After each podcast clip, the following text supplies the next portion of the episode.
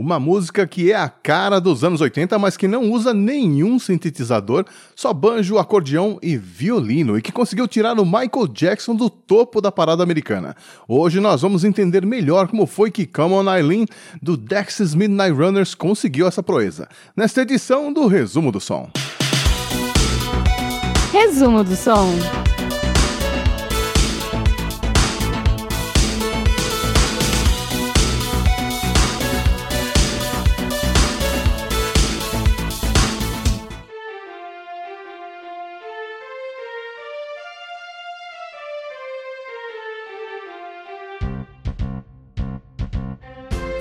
Começo de 1981, o Dexys Midnight Runners já tinha um LP lançado, e que LP, em Searching for the Young Soul Rebels, de 1980, que inclusive está no livro 1001 Discos para Ouvir Antes de Morrer, e com toda razão, o disco é ótimo, só que não deu lucro para a gravadora e, consequentemente, para o Dexys Midnight Runners. E o Kevin Rowland, o vocalista da banda, já estava pensando em desistir da música.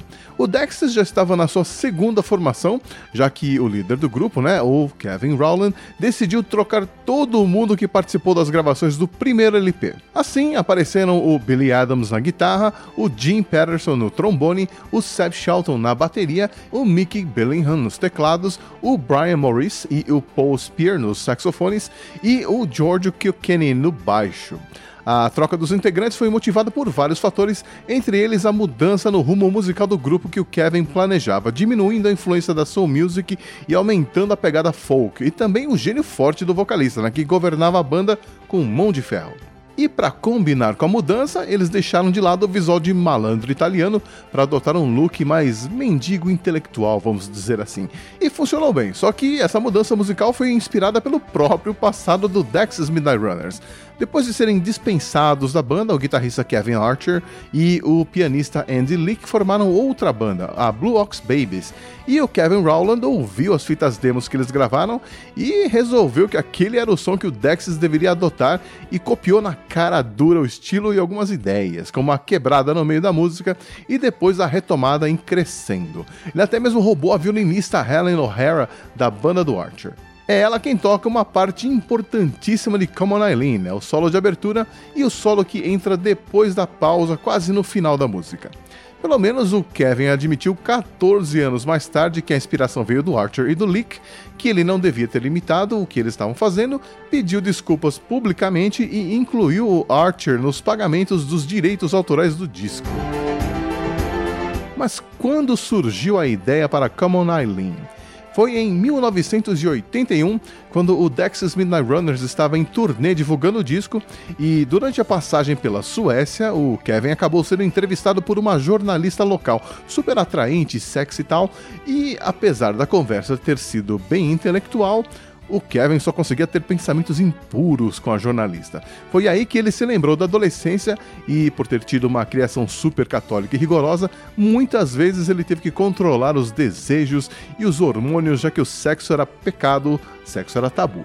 Mas o nome da jornalista não era Aileen. Na verdade, nunca existiu uma musa chamada Aileen, para nossa decepção. A personagem Aileen representava todas as mulheres que passaram pela vida do Kevin na juventude. Apesar dele ter contado várias versões para a música, ele confessou recentemente que boa parte da letra foi inspirada na namorada que ele teve aos 16 anos, quando ele morou em Londres, e que se chamava Jeanette. Mas então de onde veio o nome Eileen? O Kevin ouviu uma música do grupo Squeeze chamada Labeled with Love, que tem um trecho que diz mais ou menos assim: Drinks to remember I, me and myself. E ele entendeu Eileen and myself, achou interessante e resolveu usar. Mas a letra de Come On Eileen também menciona outra pessoa, um tal de Johnny Ray. E quem foi Johnny Ray? Ele foi um cantor muito popular no começo dos anos 50 no Reino Unido e que também foi mencionado em outra música, vejam só, em We Didn't Start the Fire de 1989, música do Billy Joel. Sabe quem mais era fã do Johnny Ray? Gente como Bob Dylan, Ringo Starr, Bill Wyman dos Stones e Tony Bennett, para mencionar alguns só. Mas em 1981, poucas pessoas lembravam do pobre Johnny Ray e o Kevin Rowland era uma delas.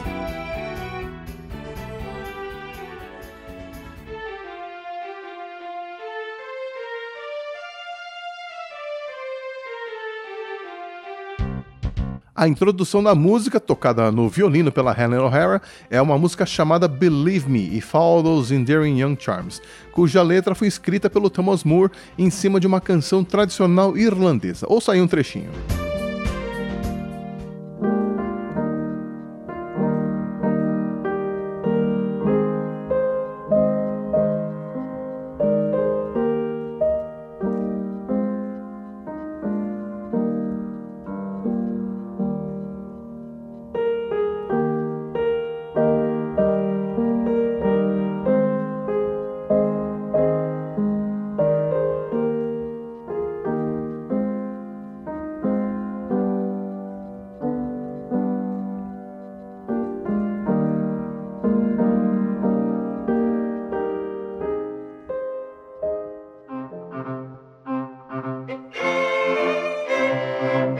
Método de composição da banda era mais ou menos assim.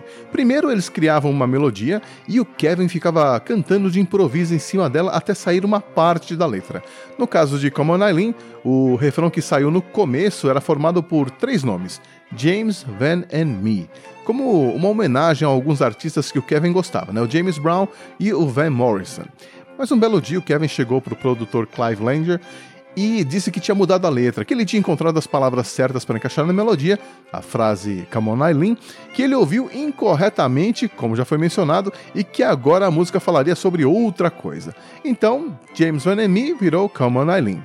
Em poucos dias, o Kevin Rowland, o Jim Patterson e o Billy Adams reescreveram a música, que ficou meio que um Frankenstein, né? A música tem várias ideias diferentes, a melodia tem várias mudanças de tempo e de tom, uma junção de várias ideias que foram aparecendo durante a composição e mudanças que foram sendo incluídas porque eram legais. E contrariando as expectativas do pessoal da gravadora e dos produtores, a faixa caiu no gosto popular. Tanto é verdade que no final das contas o Clive Langer acabou se sentindo até mal com o sucesso da música, já que no final das contas ele quase não fez nada na produção, uma vez que foi a própria banda que encontrou o som certo, ele não deu pitacos na letra e não fez muita coisa além de virar os botõezinhos lá na mesa de gravação, e também pelo fato de ele ter criticado a troca da letra e nem ter achado que a música fosse tudo isso. Ou seja, errou feio. Três semanas depois, as gravações estavam concluídas, apesar do clima tenso que rolou entre os músicos no estúdio. Algumas variações daquele trecho cantarolado, Chura Lura Churae, podem ser encontradas em várias músicas folclóricas irlandesas, músicas que o Kevin ouviu muito durante a infância.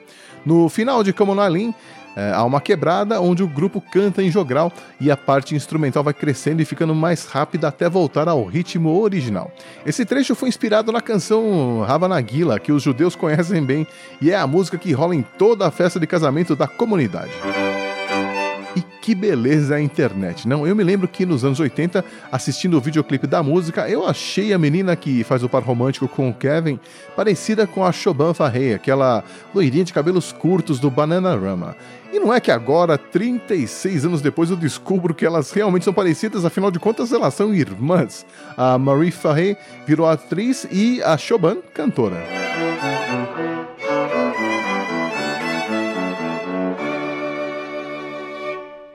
A música foi lançada no dia 7 de julho de 1982 e chegou ao topo da parada inglesa, onde permaneceu por quatro semanas. Ela também chegou ao topo da parada americana em 1983, tirando ninguém mais, ninguém menos do que Michael Jackson do topo, impedindo o rei do pop de ter dois sucessos consecutivos liderando a parada. Come On Eileen ganhou o Brit Awards em 1983 e em 2015 ficou em sexto lugar na votação das músicas mais queridas dos anos 80 pelo público inglês, em uma eleição feita por um canal de TV. Come On Eileen também entrou na lista das 100 maiores canções dos anos 80 feita pelo canal VH1, na posição de número 18, e foi eleita a melhor canção de uma banda de um sucesso só também pelo canal VH1, que é dos Estados Unidos, onde os sucessos Gino e Seven Days Too Long, do primeiro disco do Dexys Midnight Runners, nunca entraram nas paradas.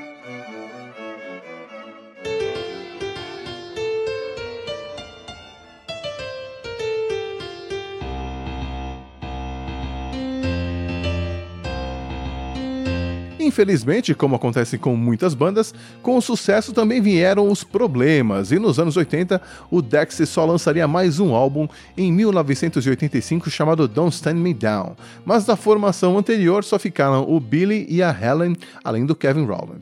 O Dex só lançaria um novo álbum em 2012 com alguns integrantes originais.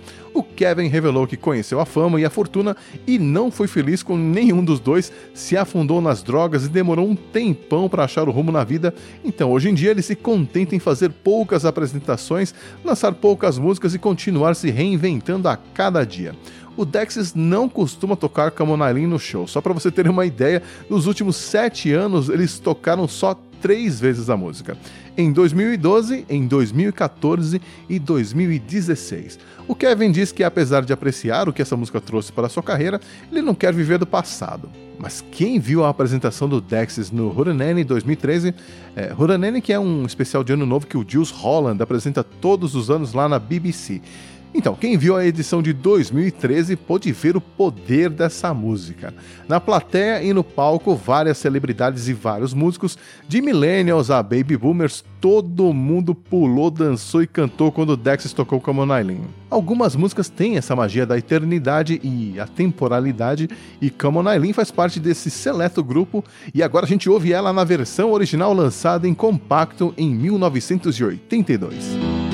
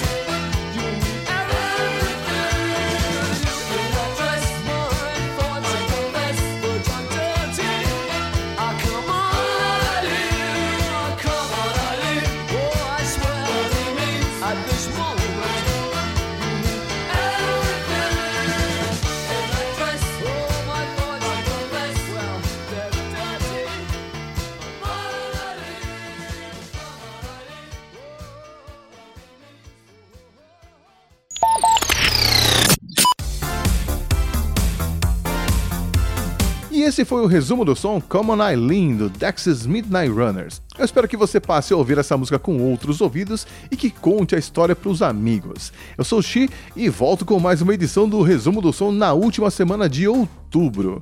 Por enquanto, obrigado por me acompanhar em mais uma edição. Um abraço e até a próxima.